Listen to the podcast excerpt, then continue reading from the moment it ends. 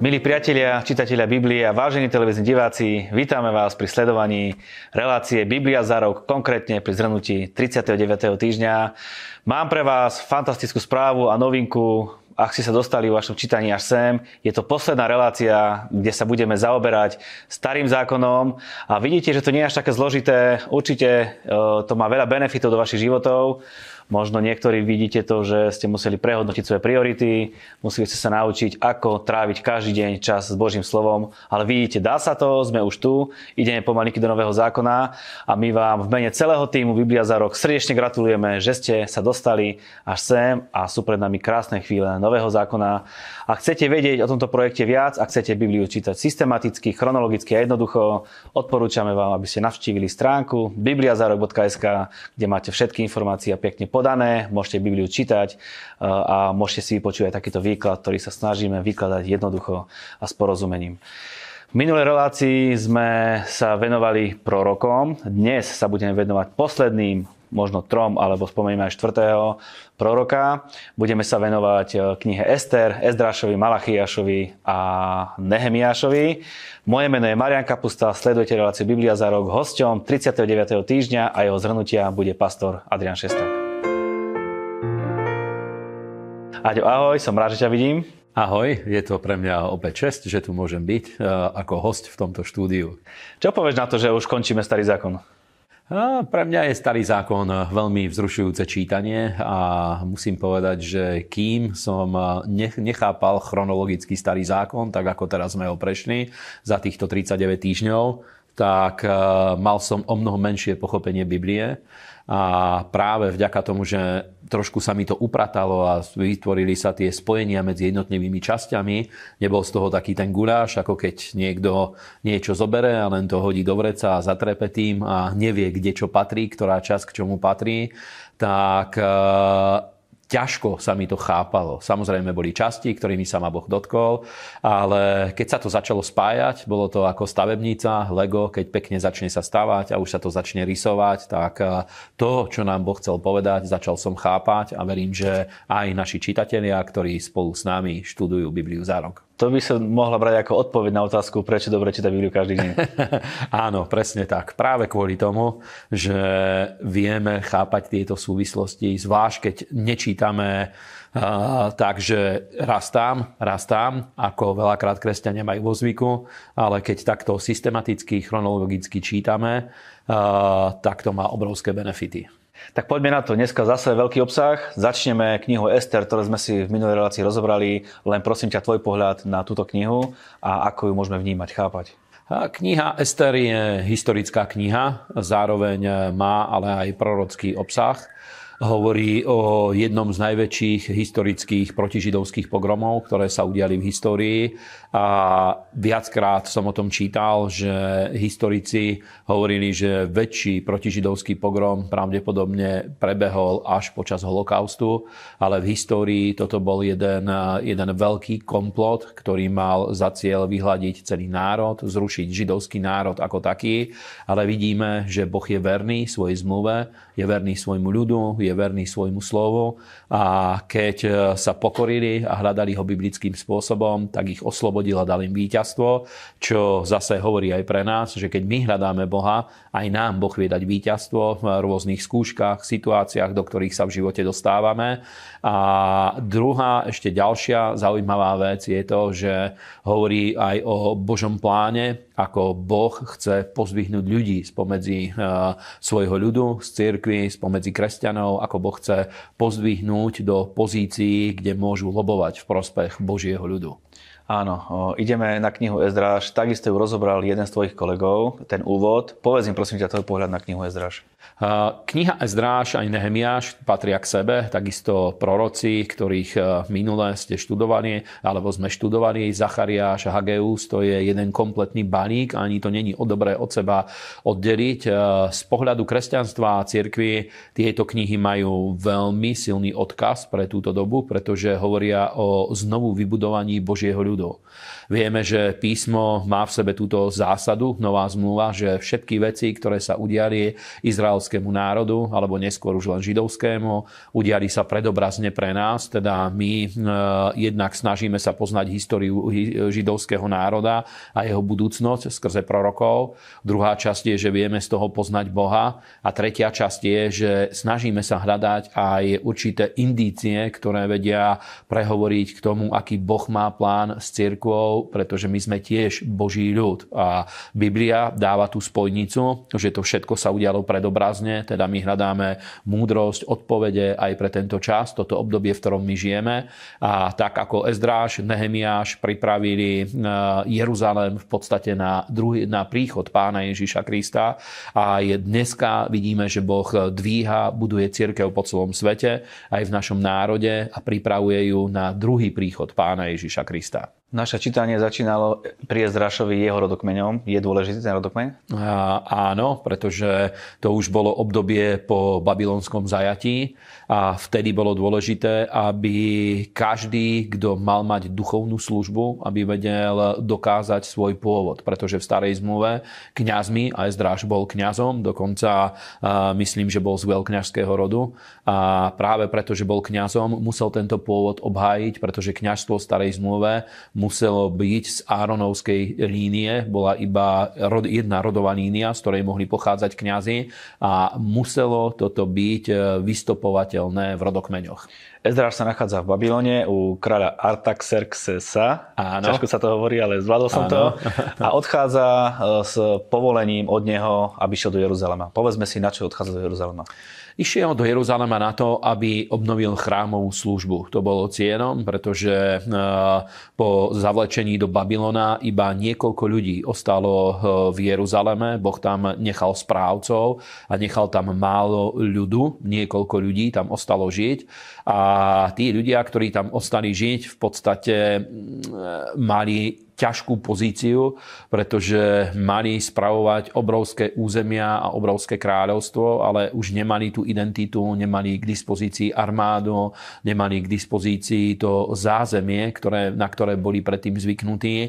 A celá elita Jeruzalema bola odlečená do Babylona, to znamená, že ľudia z kňažských rodín, ktorí tam boli, ľudia, ktorí boli z aristokratických rodín, ktorí mali vzdelanie, ktorí boli vyučení v tom, ako viesť viesť ľud, ako viesť národ, ako správovať financie a ďalšie veci. Títo ľudia odišli do zajatia a v podstate ostali tam pracovití ľudia, pretože cieľ bol úplne jednoduchý, aby krajina sa nestala púšťou, alebo úplne, aby, aby nestratila schopnosť, aby neprestala byť úrodnou zemou, teda museli veľmi veľa pracovať, ale zároveň museli bojovať o svoje prežitie, stratili obchodné trhy a tak ďalej. Teda bola to pre nich ťažká pozícia.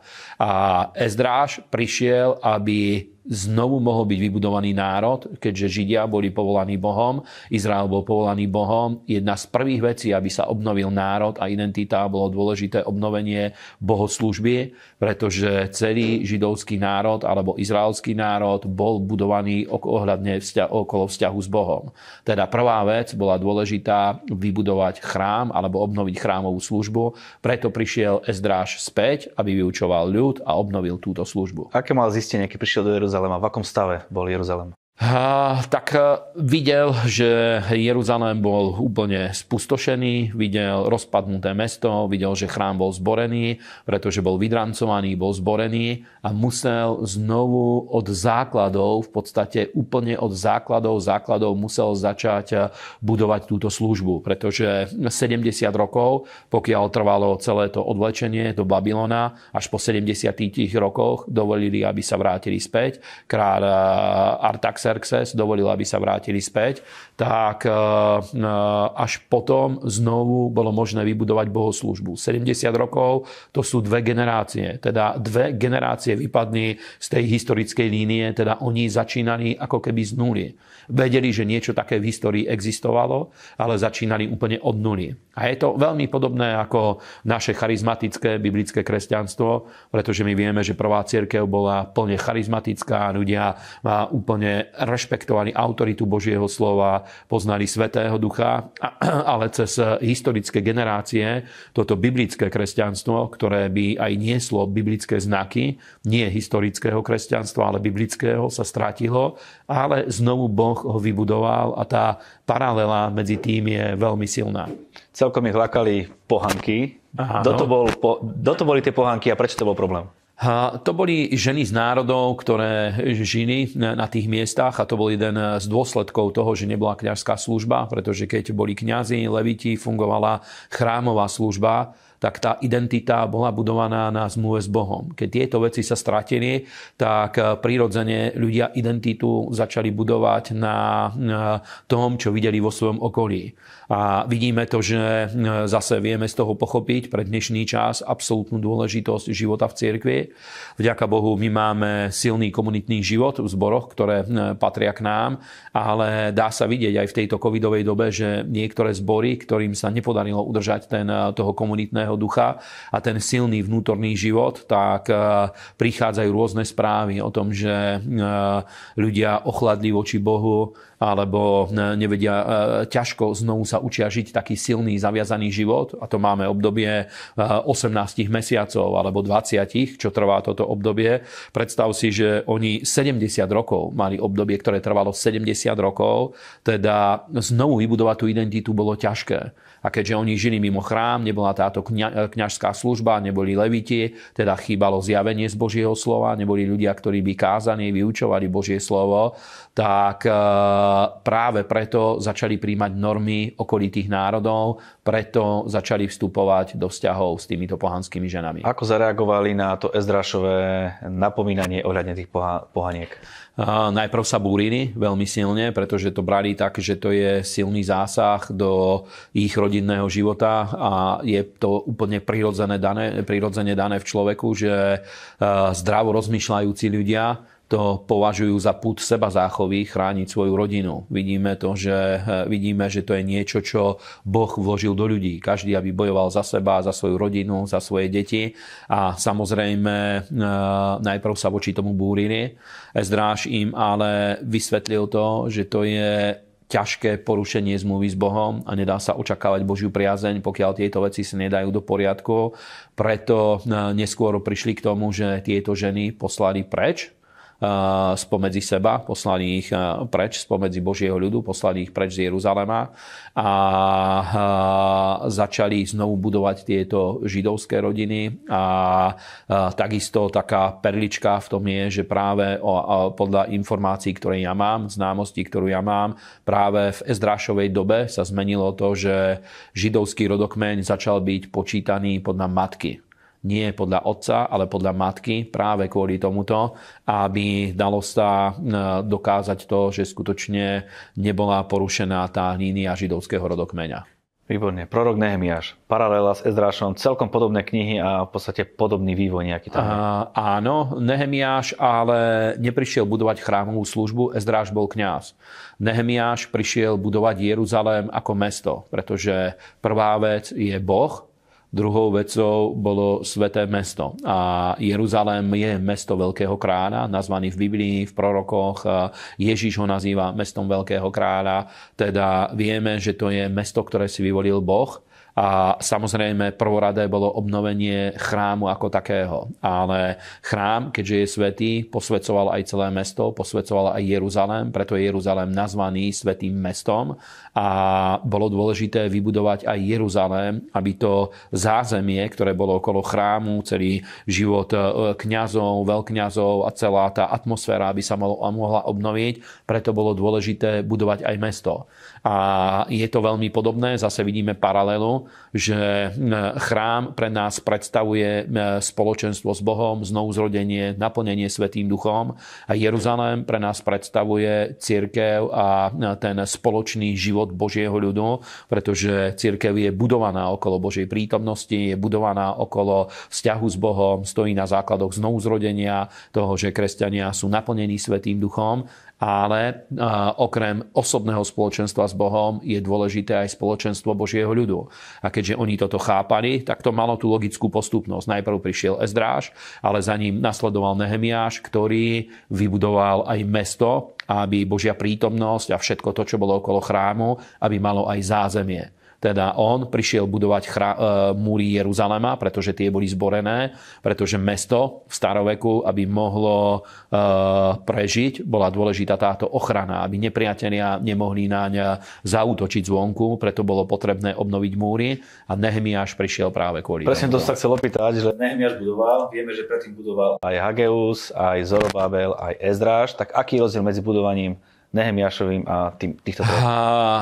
Zorobábel a, Zorobábel a Jozua, najvyšší kňaz, to boli prví ľudia, ktorí prišli. Zorobábel bol pokračovateľom Dávidovskej línie, bol z kráľovského rodu a Jozua, najvyšší kňaz, zase predstavoval tú duchovnú líniu kňazov. Teda oni, keď prišli, to bolo úplný, úplný, úplný začiatok. To je ako keď misionári prídu napríklad do krajiny, kde eh, ešte nebolo kázané evanielium, aj keď my vieme, že eh, kanánska zem mala spojitosť s Božieho s Božím slovom, mala tú históriu, ale toto všetko sa rozbilo po babylonskom zajatí a bolo treba začať úplne od znova. Teda oni, keď prišli, začali klásť tie základy. A keď tie základy začali klásť, videli, v akom je to stave, tak za tým logicky nasledovalo to, že prišiel Ezdráž, ale oni boli tí prví. Prišli v podstate ako misionári, išli ako pionieri, pretože po 70 rokoch, znovu to zdôrazním, to sú dve generácie,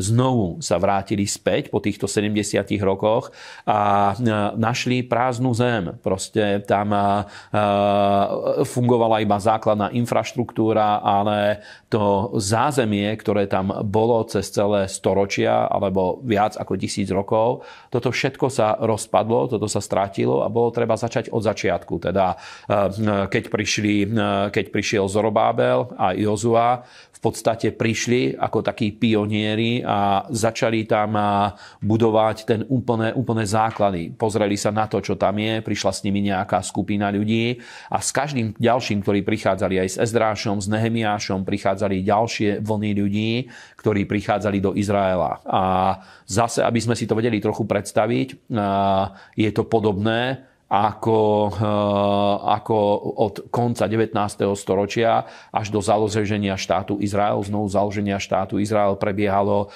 prebiehali stále nové a nové vlny pristahovalectva. Bolo to také, v takých obdobiach to prichádzalo, že vždycky nejaká udalosť otvorila dvere na to, aby prišla ďalšia skupina. Takže veľmi podobné to bolo aj tu na. Úplne prví pionieri, ktorí znovu prišli ako keby obsadiť zem, boli tí, ktorí prišli hm, práve hm, s tými prvými, so Zorobábelom a s Jozuom. Potom ďalší prišli s Ezdrášom a ďalší prišli zase s Nehemiášom. Áno, Nehemiáš, keď sa dozvedá, ak, v akom stave je Jeruzalém, tak je napísané, že zaplakal, bolo mu veľmi smutno z toho. Áno. Prišiel do Jeruzaléma a potichučky v noci obzeral hradby. Áno, Nehemiášova kniha, rád by som to povedal, veľakrát ju biblickí učitelia používajú aj ako určitú stratégiu pre budovanie cirkvi, pretože je tam veľa strategických momentov. Napríklad to, že keď, keď sa dozvedel Nehemiáš eh, v babylonskom zajatí, bol na kráľovskom dvore, on mal dobrý pohodlný život. Eh, bol človekom, ktorý sa staral o gastronómiu eh, samotného kráľa, teda mal dobrý pracovný kontrakt, mal dobrú odmenu, mal pohodlný pohodlie, bol súčasťou high society, mohli by sme to tak nazvať, v Babylone, ale predsa sa v ňom prebudilo to volanie, pretože patril k Božiemu ľudu a Božie povolanie bolo o mnoho silnejšie. A keď toto cítil, tak chápal to, že Boh to dal na jeho srdce a keď cítil to, videl tú potrebu a cítil to vo svojom vnútri, tak vedel, že nemôže to nechať na iných ľudí.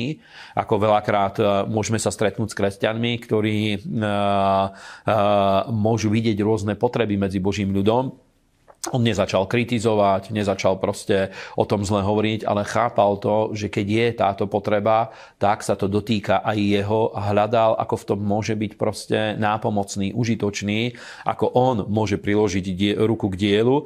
A práve preto išiel do Jeruzalema a začal tak, ako je dobré začať. Najprv nikomu nepovedal, prečo prišiel, pretože chcel mať istotu, že Boh je s ním a v noci išiel a pochodil múry Jeruzalema, pretože nechcel, aby spôsobilo to veľké halo, aby to spôsobilo proste opozíciu zbytočne zavčasu.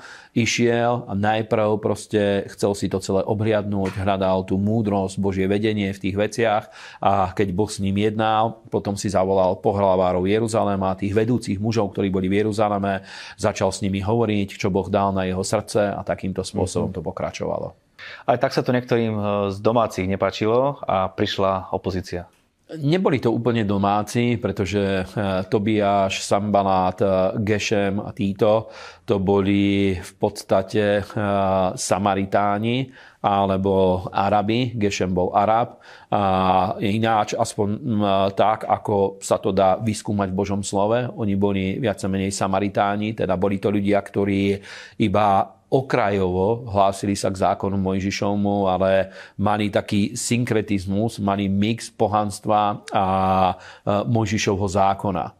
Dneska by sme to vedeli prirovnať k niektorým historickým cirkvám, kde je mix pohanstva a mix kresťanstva a biblických vecí aj keď môžu silne sa hlásiť ku kresťanskej tradícii, nie je to biblické kresťanstvo. A to je ten moment, že z tohto prostredia boli aj tí nepriatelia, ktorí povstali a na začiatku, keď prišiel Nehemiáš, tak sa mu vysmievali a zase tá stratégia, ktorú nepriateľ používa proti Božiemu ľudu sa tam dá pochopiť. Najprv sa vysmievali, potom sa vyhrážali, potom e, išli a žalovali u kráľa, teda snažili sa kriminalizovať ich činnosť. Potom do toho zapojili falošné proroctvá a intrigy. A nakoniec, keď dielo bolo postavené, tak chceli mať postavenie v tom diele, chceli mať byť súčasťou toho a chceli by mať, a, chceli mať autoritu a postavenie, aby ich ľudia rešpektovali a uznávali, že oni v tom majú svoje mm-hmm. miesto.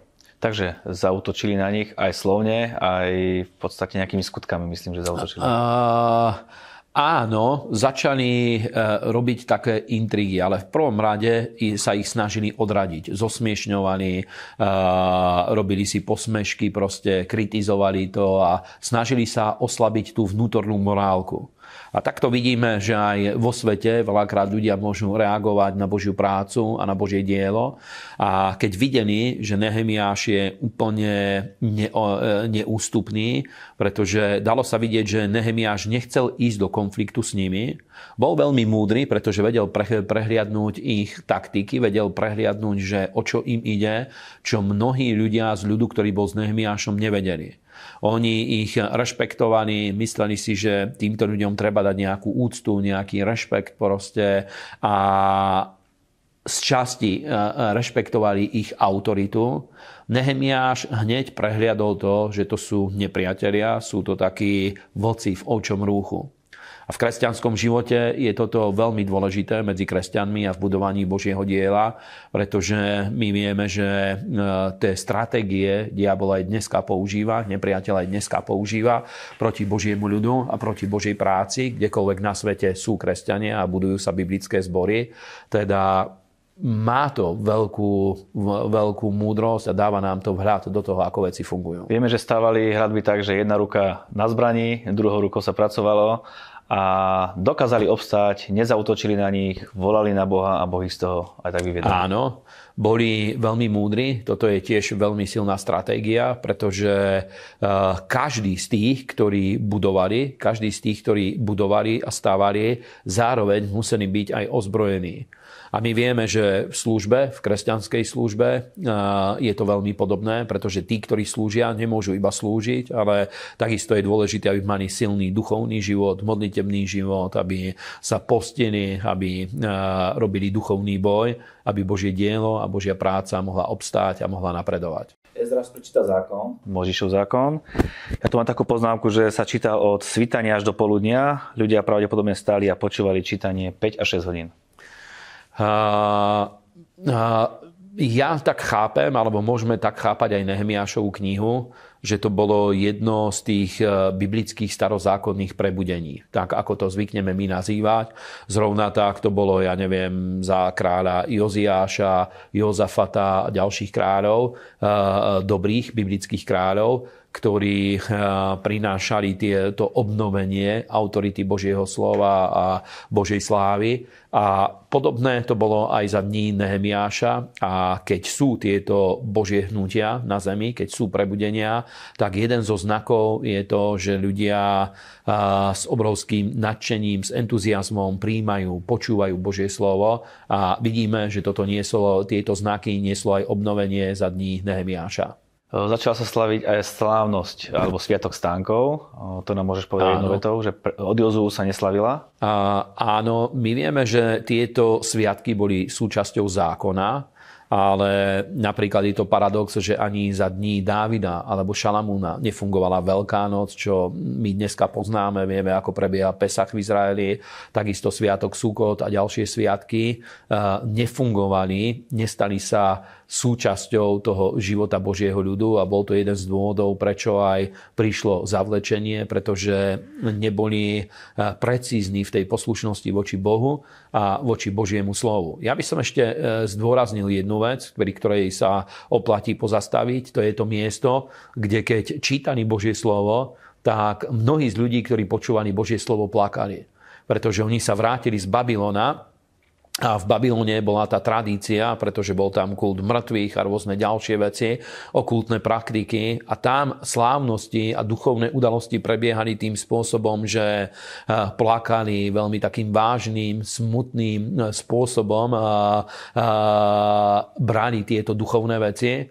Ale biblická tradícia bola úplne iná. Ten biblický pohľad bol taký, že práve pred Bohom bolo dôležité radovať sa a s radosťou prichádzať do Božej prítomnosti v chvále, v uctievaní, v modlitbe a e, práve oni toto priniesli z Babylona, že keď počuli Božie slovo, začali týmto pohanským spôsobom, veľmi takým e, plačnivým, nariekajúcim spôsobom e, reagovať na Božie slovo. Vtedy to zastavil Nehemiáš a hovorí, že chodte, e, e, píte e, sladké, jedzte sladké, jedzte tučné a radujte sa, lebo radosť hospodinová je vašou silou a bolo dôležité, aby všetky tie aspekty identity, ktorá je v Bohu, aby bola obnovená, včetne radosti, ktorá je v pánovi. Keď skrátime udalosti, vieme, že Nehemiar sa vrátil naspäť do Babylonu, potom zase prišiel Áno. späť a našiel ľud nie je moc v dobrom rozpoložení. Áno, keď sa vrátil späť, tak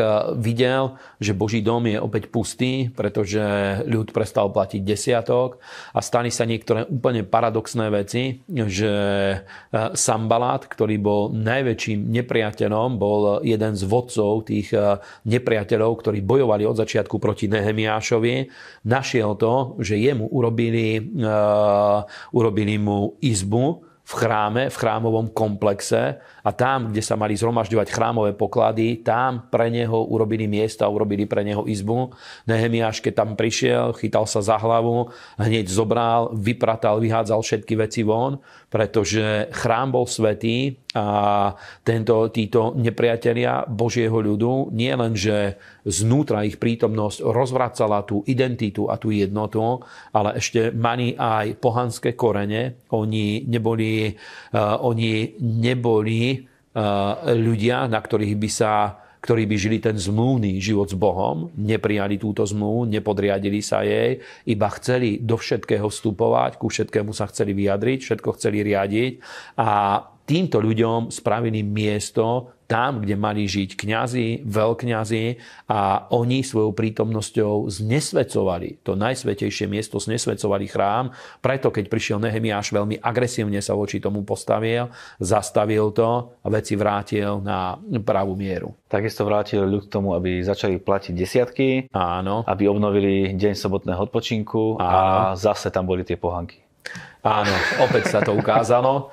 To nie sú, nemusíme to vnímať úplne ako samostatné udalosti, pretože obidve tieto knihy, ich udalosti sa prelínajú a v podstate to, ten harmonogram časový, to není veľké rozpetie, to není rozpetie, ja neviem, stoviek rokov, ale tam sa jedná o rozpetie niekoľkých rokov, alebo proste 10 rokov, ale nie o rozpetie niekoľkých storočí. Teda tie udalosti sa prelínali a skorej aj on poukázal na nedostatky, ktoré už predtým ukázal aj Ezdráš. Fantastický Nehemiáš za nami, prečítaný, ideme na Malachiaša.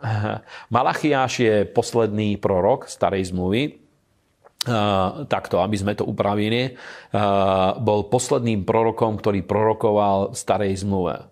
Eh, je tu ešte otázka Jana Krstiteľa, ktorou sa budeme zaoberať eh, na budúce, pretože Ján ešte slúžil pod starou zmluvou, ale v podstate už štartoval novú zmluvu, ale vystupoval ešte ako starozákonný prorok, ale k tomu sa dostaneme neskôr.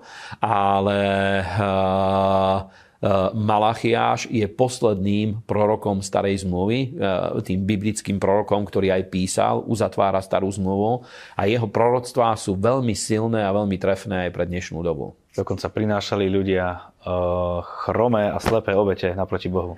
A to je veľmi dôležité, čo tam hovorí, lebo my vieme, že aj v dnešnej dobe sa to ľahko stane, že ľudia to tak môžu brať, že Bohu slúžime vecami, ktoré sami nepotrebujeme alebo nemajú pre nás samotných hodnotu. Občas sa to stane, hlavne vtedy, keď e, ochladne srdce človeka, to veľakrát ukazuje na ten stav voči Bohu, pretože keď e, je vrúci duch, je e, zapálené srdce a horí Božím ohňom človek pre pána, tak dáva Bohu to najlepšie.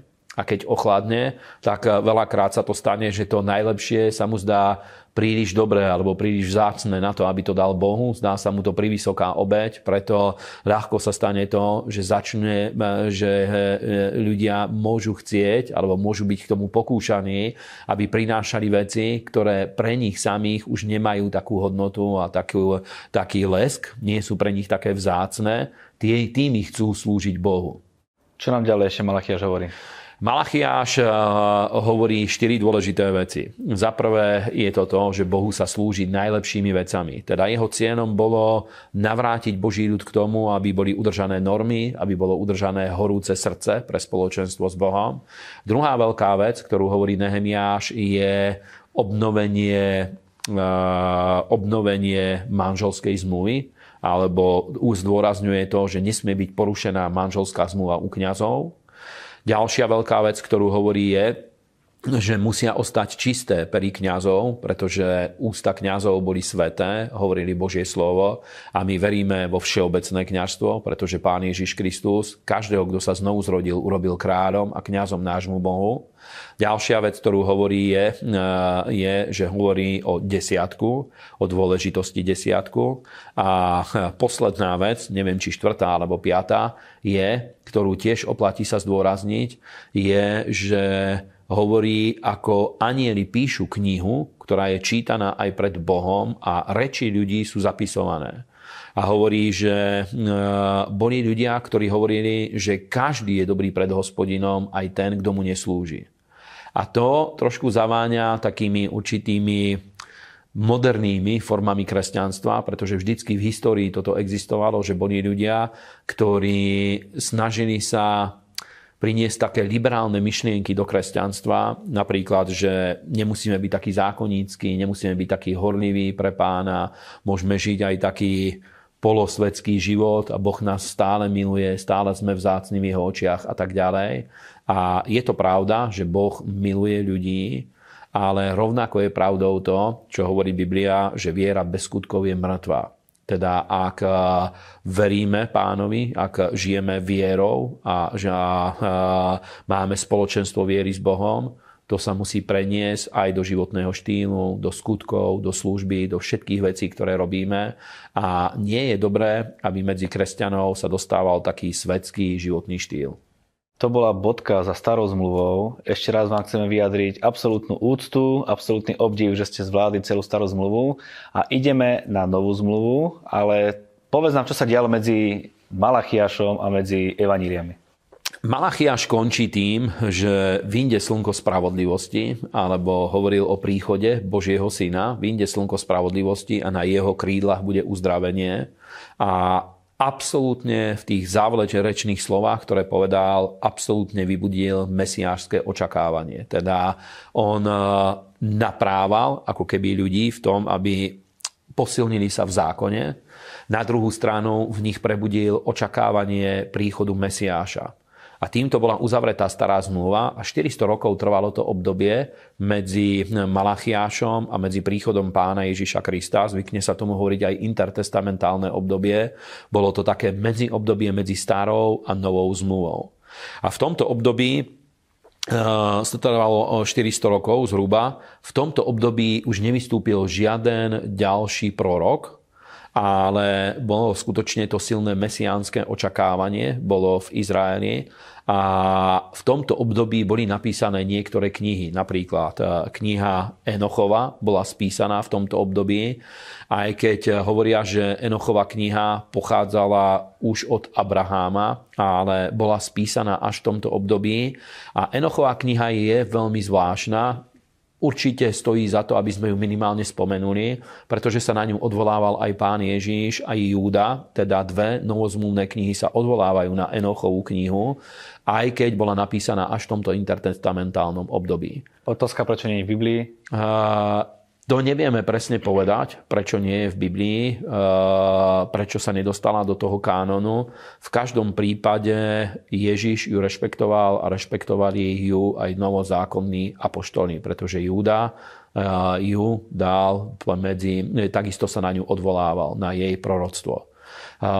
Takisto v tomto období bola napísaná napríklad kniha Makabejských, pretože prebehlo povstanie Makabejských, boli tam zaujímavé historické postavy, alebo ten historický vývoj bol veľmi zaujímavý, pretože jedna taká postava sa ukázala na scéne Antioch Epiphanes, ktorý bol severný kráľ, severne od Izraela. Bol to sírsky Grék a on zautočil na Jeruzalém, dokonca vošiel do chrámu a podľa historických zápisov na oltári, kde sa mali obetovať sveté obete, tam obetoval prasa, obetoval tam svinu, priniesol tam rôzne pohanské sochy do chrámu a úplne znečistil toto miesto a nútil Židov, aby sa prestali obrezovať, aby prestali svetiť sobotu a na to postala veľká zbúra makabejských kresťanov. Juda Makabejský sa stal jej vodcom a kňazi v podstate zorganizovali túto vzbúru a vzniklo také zaujímavé obdobie. Oni začali bojovať a v podstate vzniklo také, taká podzemná církev, ako keby.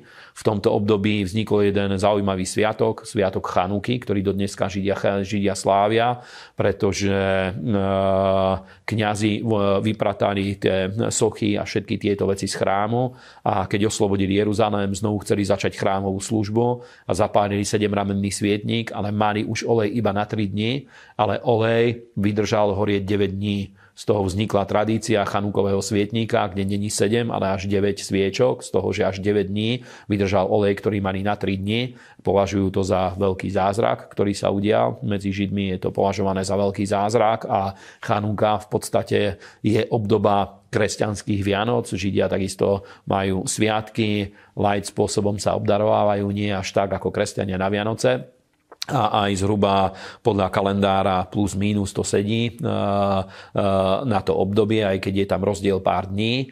A teda boli tam zaujímavé udalosti, ale neboli to udalosti, ktoré by boli zapísané do Biblie, ale boli to zaujímavé udalosti, ktoré boli medzi jedným obdobím a druhým obdobím. Áno. Na budúci týždeň teda štartujeme novú zmluvu, už sa stretneme pri výklade novej zmluvy a prajeme vám, aby ste pri čítaní mali stále čerstvý olej, čerstvé pomazanie, aby stále Biblia k vám hovorila. My vám ďakujeme, že túto službu podporujete, že sa stávate partnermi a že aj vďaka vám vieme, aby tento projekt mohol byť dodávaný či už do domácnosti alebo prostredníctvom v sociálnych sietí, aby sme ho vedeli dať k ľuďom, ktorí chcú čítať Bibliu, chcú ju spoznávať a chcú jej porozumieť. Aďo, tebe ďakujem za tvoj čas. A ja ďakujem, že som tu mohol byť a že spoločne sme mohli opäť rozoberať Božie slovo. Prajeme úspešný týždeň pri čítaní Biblie. Amen.